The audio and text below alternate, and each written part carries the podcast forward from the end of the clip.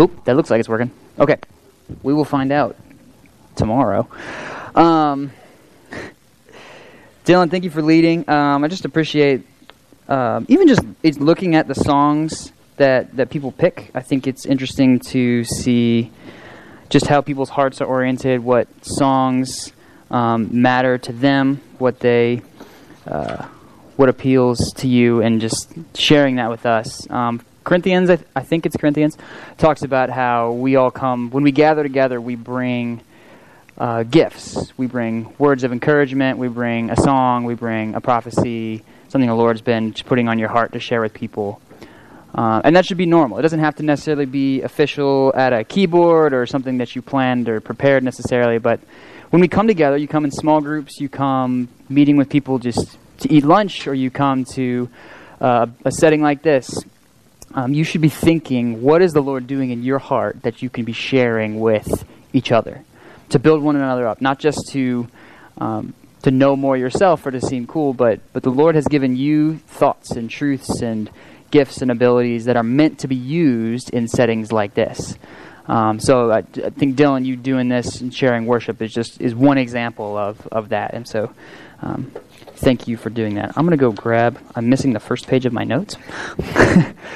um, yeah, yeah, yeah. Well, I printed out two copies of my notes, so I'm good with that. that was an accident, though. Um, so we're starting a new series tonight that we're calling, that I'm calling, I guess. Um, Are we okay? Um, and and as I think of that title, sort of an example that came to mind is how much I hate going to the doctor. Um, I really hate not, not even just going to the doctor, but like the idea of having to talk to a doctor about some sort of pain or problem that I have. Like I feel a twinge in my tooth, and I'm just like, no, I'm gonna, I don't want to, I don't want to talk about that because probably something's wrong. Um, with teeth, I think I feel, I feel like I failed somehow. I failed to brush my teeth and keep them clean, and it just reminds me that my body is decaying and dying. Um, but other things like you, you've got like a pain in your knee or your ankle hurts, and uh, th- those pains are, are, symptoms of something, and sometimes I just don't want to know what. I would just rather pretend it's not there and ignore it and just keep going on my life and hoping it, it's fine. Um, the, kind of the question that comes to me as I as I'm feeling pains and symptoms like that is is am I going to be okay? What how bad is this thing? Hopefully it's okay. And I think we can do a similar thing kind of as we as we look at the world around us. We see things that are kind of like pains, problems in the world. You might see things like uh, discussions of whether the the election was rigged and Russia was meddling. What might that mean with everything? You you might see things like uh, school shootings and sort of wonder what's going on with that. You might see things like uh, the opioid epidemic. You might hear about that or rising rates of anxiety and depression in college students. Things like racism, uh, wealth disparity, wage gap, struggles over immigration and whether we're going to do with that and how we should talk about that, inability to have civil political conversations. These are all pains that we can have in our world, and I think they can make us wonder what's what's wrong? What's the problem? How bad is it? And sometimes, like me, not wanting to go to the doctor, maybe we we don't want to just spend our whole day thinking about how bad is all of this stuff. But um, but tonight, I, I want to look at those pains and those problems in the world and, and ask the question, and through this series, are we okay? As you look around in the world and you see the problems that are going on, what's the problem? How bad is it? Should how concerned should we be? Um, and, and, what, specifically, what does the Bible help us to understand about pains and symptoms like that that we see in the world? Um, so we're going to be in Romans 1. If you guys want to go ahead and open or swipe to that. And, and this, this first part I'm going to read is sort of a description where Paul is looking out at the world and seeing symptoms, just kind of like I was describing there. Now, these aren't specific to, obviously, 21st century America. They're sort of um, these are, are pains and problems for all times. They're, they're sort of pr- general descriptions of problems that you would see in the world. And as we read this, um, let's consider do you see yourself do you see the world around you that you're living in in this description? And if so, what, what might that mean? As we're going to be thinking about. So we're going to start in verse 28. Scroll down to that if you need. Um, here's what Paul writes to the to the Romans. He says, And since they did not see fit to acknowledge God, God gave them up to a debased mind to do what ought not to be done. They were filled with all manner of unrighteousness, evil, covetousness, malice.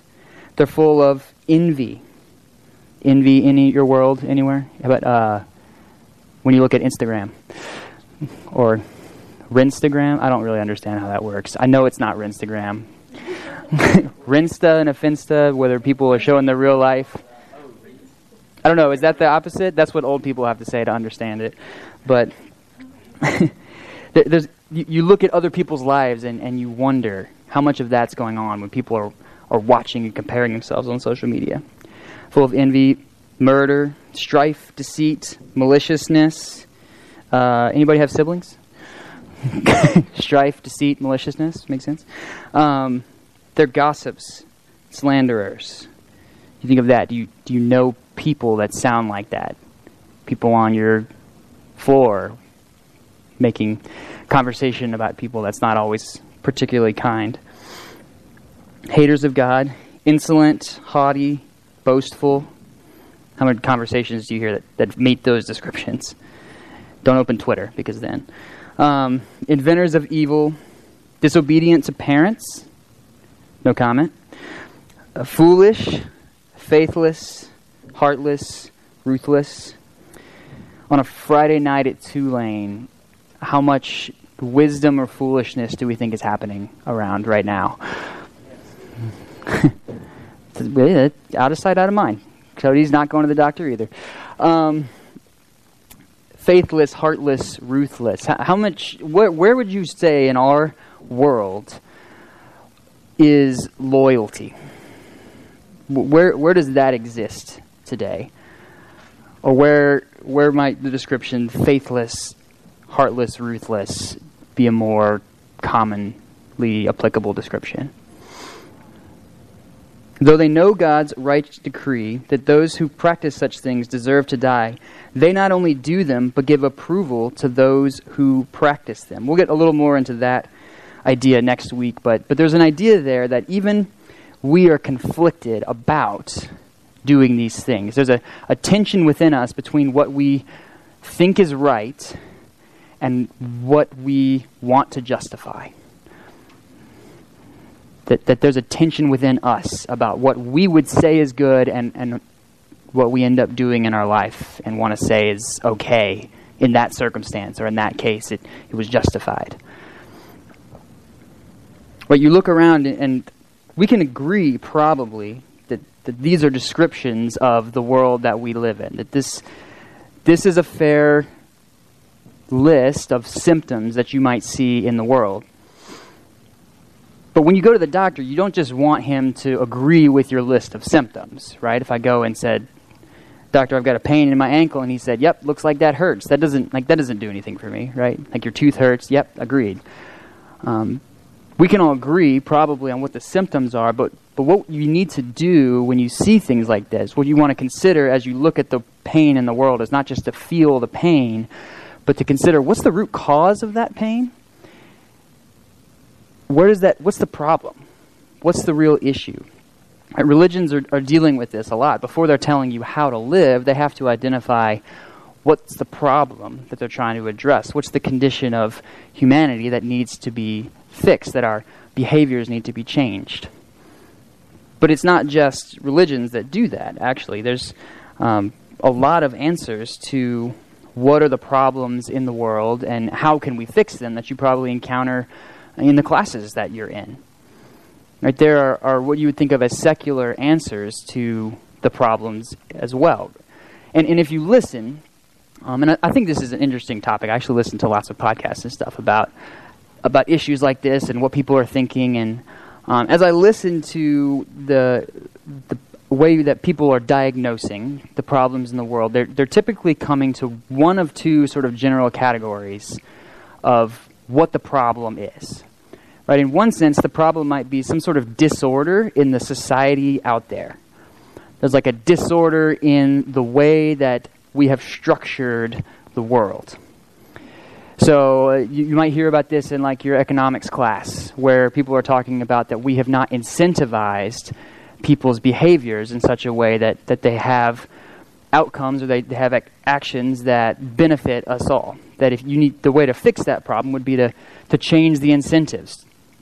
Right? You, you get people disagreeing about exactly how you need to do that, right? So on one side, people might say the way to incentivize behaviors and fix problems is, is with a free market with saying let's let's make everybody work in their own best interest and that's going to create the net most production that'll benefit everybody in general.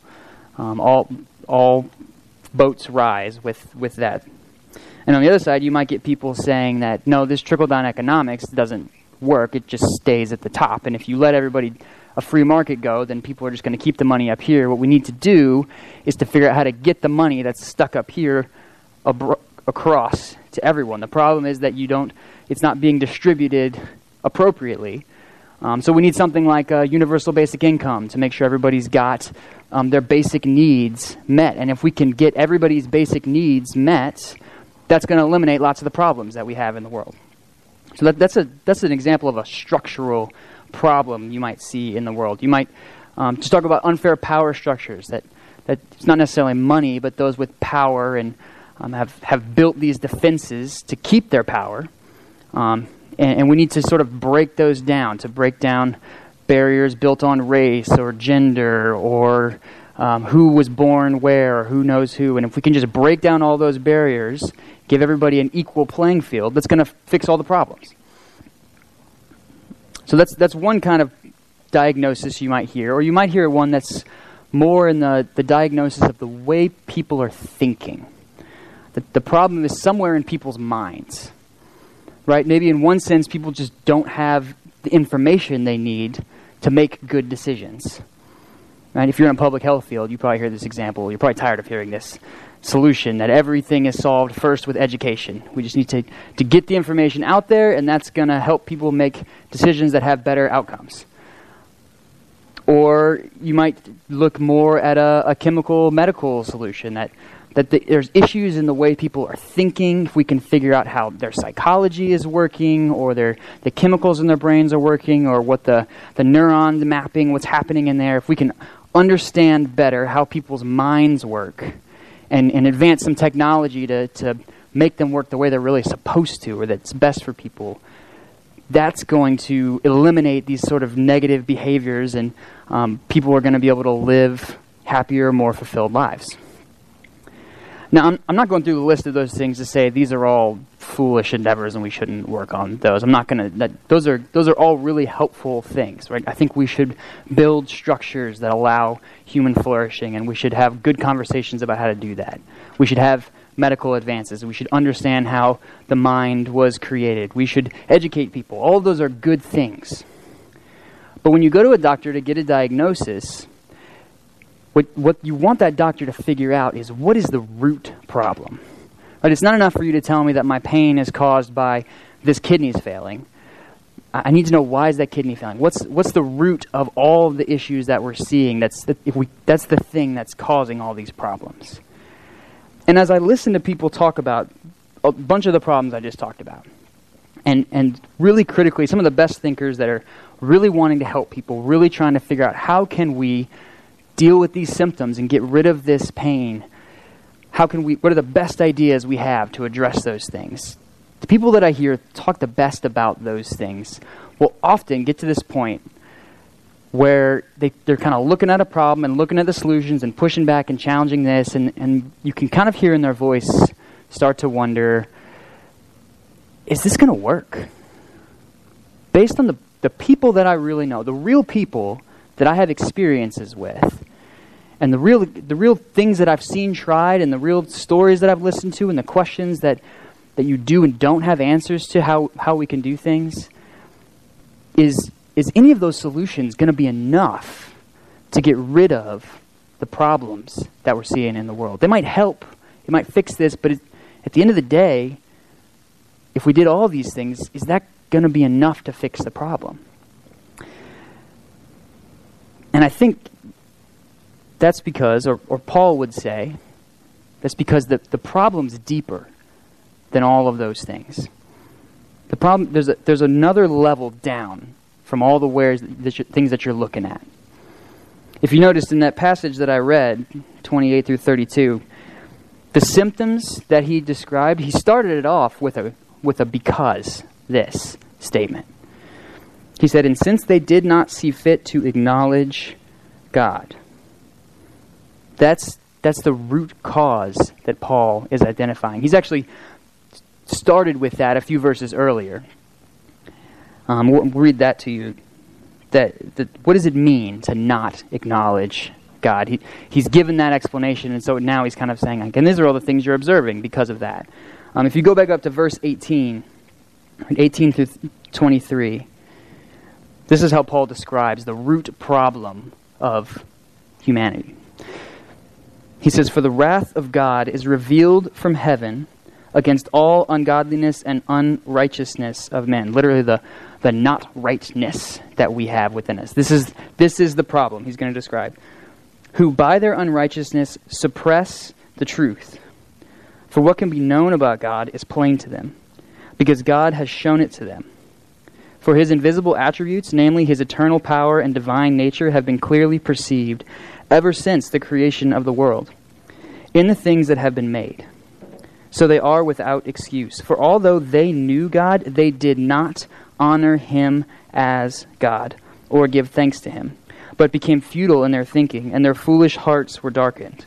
Claiming to become wise, they became fools, and exchanged the glory of the immortal God for images, resembling mortal man and birds and animals and creeping things.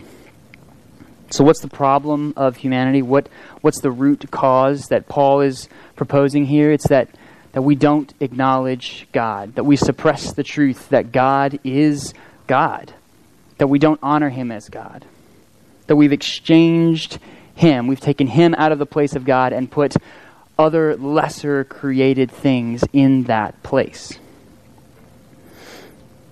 That we, that we should have looked around at this world that we just showed up in and said, this had to come from somewhere. This had to be something. These other people around here seem to have just showed up here just like that. Someone had to have created this that has a purpose and a reason for this that we're supposed to find and orient our lives around. And instead, we said, I'm just going to I'm going to put something else there. I'm going to figure out what I think this life is supposed to be about. And we don't acknowledge him as God. We don't honor him that way. We've, we've oriented our lives, we, we are worshiping something else. Right? And that's a, he doesn't say the word worshiping here, but I think that's a, a summary to, to put all of what he means it would be to honor God, to acknowledge him. Right? And worship is not just the thing that you do on Sunday morning. It's not just something that you might, uh, ancient people might have just sort of danced around, sacrificed things, and wore funny things in their head. Like that's that's those those expressions of worship where we orient ourselves rightly and remind ourselves how we are supposed to stand before God. But worship is really more of a, a whole life. How have you lived your life? What have you built your life, oriented yourself around, and are trying to find ultimate satisfaction in? I think a an illustration of, of the way that we try to we might try to find satisfaction in something else. Um, I think there's a lot of things that fit that. One that comes to mind, I kind of use this illustration, is some of you might know I like board games. Um, and in me, there's, an, there's a, a feeling that there has to be a perfect board game. That somewhere out there, there has to be a game that would be fun for just about everyone that would be really hard to find anywhere. But um, the game that would be fun for most people, that would have a really good theme, that would have a, a good amount of kind of uh, interesting things happen. You could play it over and over again. It would have some strategy, so you could feel like you were getting really good at this. Um, I just feel like that should exist, and I've never found it. Right, so I'm I'm I'm on a quest for a perfect board game. All right, and this maybe this is a silly example, but imagine if I started to live my whole life trying to find this perfect board game, as if, as if finding this perfect board game was going to be how I satisfied, was like the pinnacle of my life. That I, I started to spend a lot of money buying, trying different board games. I spent my time uh, with people who like to play board games, so I kind of changed who my friends were, changed how I spent my time, changed. Maybe I ended up becoming a board game designer, which is a career that blows my mind. Um, and, and so I'm just trying to build this perfect board game. And so I begin to orient my life around the idea that a perfect board game would satisfy me. Right? That in that moment, I would be worshiping board games. I would be saying that the purpose of my life is to find a perfect board game. That's where my ultimate satisfaction is. And, and all of my life now has come to live for a board game. Right? Maybe there are people that have done that, but that's probably not what you would be living your life for. But when we replace God, when we put something in the place of where God is supposed to be, that's what we do. And, and as modern people, many of us who probably don't even barely believe in the supernatural at all, we're not going to put some. Um, he lists things like images of animals and, and birds. But you're probably not going to make that the thing you orient your life around because we don't even believe the world works that way. Um, but you're going to put something that seems a lot more normal in that place. Tim Keller's got a book um, called Counterfeit Gods, in which he identifies some things that, that we in a modern culture would put in the place of God. And, and they're very normal things. He would say you, you might put something like money in the place of God. Obviously, not just the paper, but the, the thing that money can buy. Um, the trips you could go on with money, the clothes you could have, the, the car and the house and the status that money could bring the pleasure you could get just by having money and never having to worry about um, anything, anything, because you could just buy anything, fix anything. Some people might orient their life around something like, like love. Not just a, a song or an idea about love, but, but finding some people in your life that are going to love you the way that, that you feel somewhere in you you need to be loved. You try to find satisfaction in um, just a perfect group of friends or romantic relationship or having a, a family with your relationship with your parents, a relationship with your kids that just looks a certain way. You begin to orient your whole life that this is the purpose of what I'm living for. This is the thing that I need more than anything else. Or success. Maybe you just want to go to sleep at night knowing you made a difference in the world. Your life mattered. You, you did something great however you define success in that way, you begin to live as if that is the thing that matters more than anything else. And when we do that, when we, we live our life in a way that worships something other than God, that's what Paul is saying is the problem with humanity, is that we have all done that. We all are living for something other than God. And the problem with that is that none of those things is God. None of those things can satisfy you the way that God was meant to. The way that living a life the way God has said, finding your joy in Him, loving Him with your heart, soul, mind, and strength was meant to satisfy and be the purpose of your life. And because of that, it says He's given us over to all of these problems, which in, in some ways, it's a little more complicated than this probably, but in some ways, that list of symptoms is a natural result of living your life for something lesser than God. Because those things can't satisfy you. And so, what you do, in, in my illustration with a board game, right, I'm never going to find a perfect board game, right? That doesn't exist. the problem is, people don't like board games as much as me. Like that's you know, you know I'm never going to find a game that everyone's going to play that's perfect that I'm going to leave and be like, "Ah, that was my that was the point of my life," right? You can't do that. But if I live after it as if it needs to, I'm going to get more and more desperate. I'm going to squeeze harder and harder out of this game and that game. I'm going to just try to grab hold of this thing. And I'm probably going to look around at other people and wonder have they figured out something about life that I haven't? That's envy. I'm going to start to, to be resentful and tear down the ways that people are living in their life because, because th- this has to be the right way. This is where I put all my eggs in this basket, and your basket's stupid. malice, gossip, slander. Think about people in your life you know that have problems. Think about your own life. How many of the problems in their life are because they're trying to get satisfaction out of something that they can't get it from? Out of a person, out of a spouse, out of a kid, out of a job, out of money. It never satisfies them. They never have enough. And because of that, they keep tearing up their life in different ways. I know some people don't think that the supernatural explanation for the problems in the world is sufficient, that that can explain all the list of things that I said. Right? Maybe you've got roommates or, or friends or, or you're doubting me right now when I'm saying that, that this can be an explanation for all the problems in the world. Why do we need to, to add this, this supernatural, we were supposed to live for God, but don't we know enough now to say we don't, we don't need that explanation? We, we've got all these other things that, that can be the problem.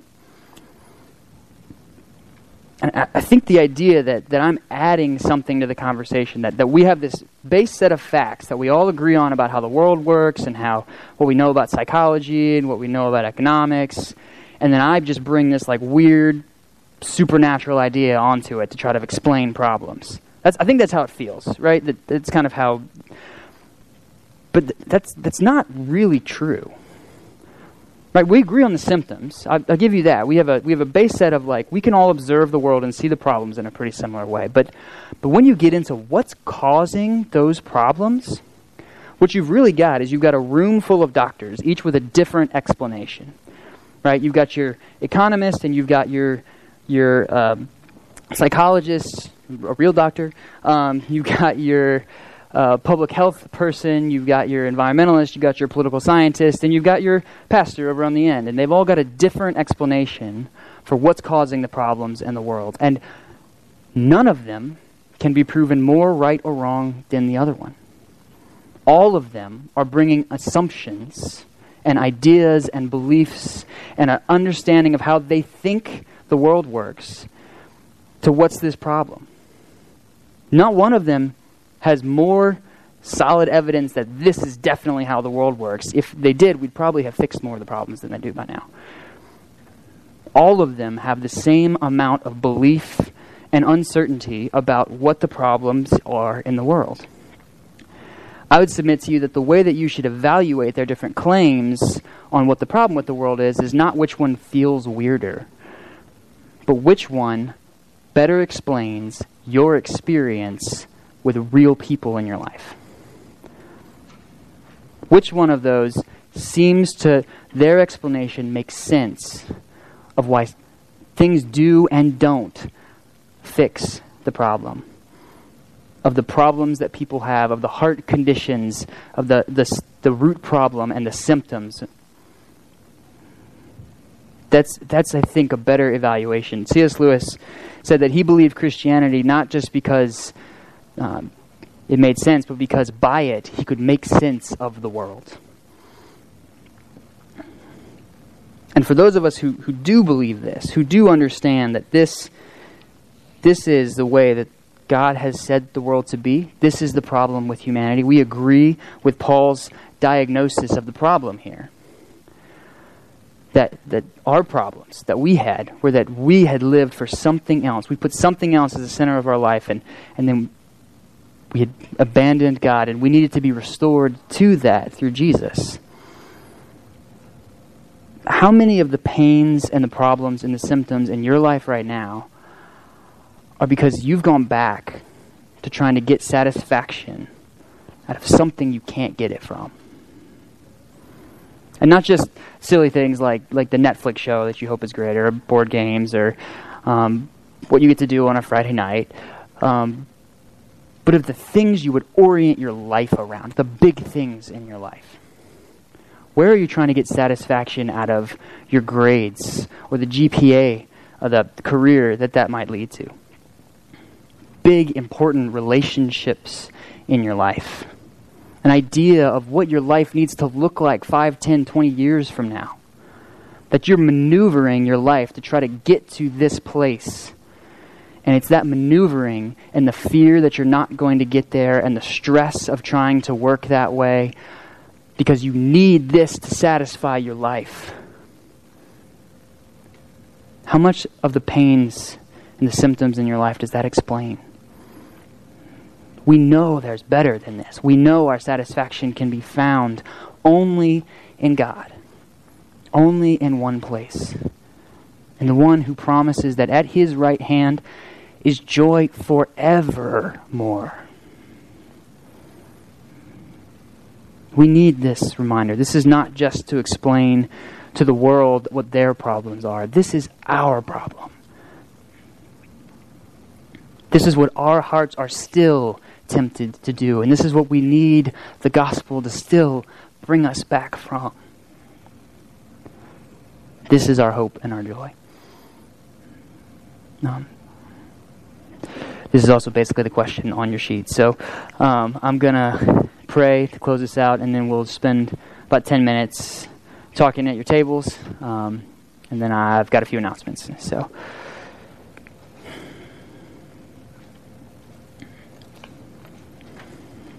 Lord, we thank you for the accuracy with which you understand our hearts, Father.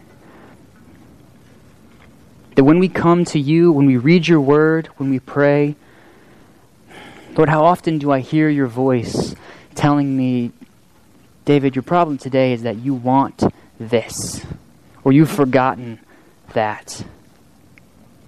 Lord, you know me. Lord, you know everyone in this room, Lord, and I pray that you would just be pointing to us to show us where we have believed something that is not true, where we are living for something less than the good you have for us.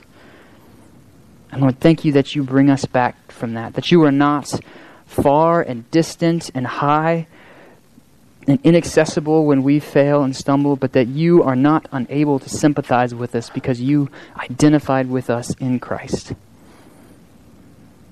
Lord, help us to believe what is true, to understand better who you are.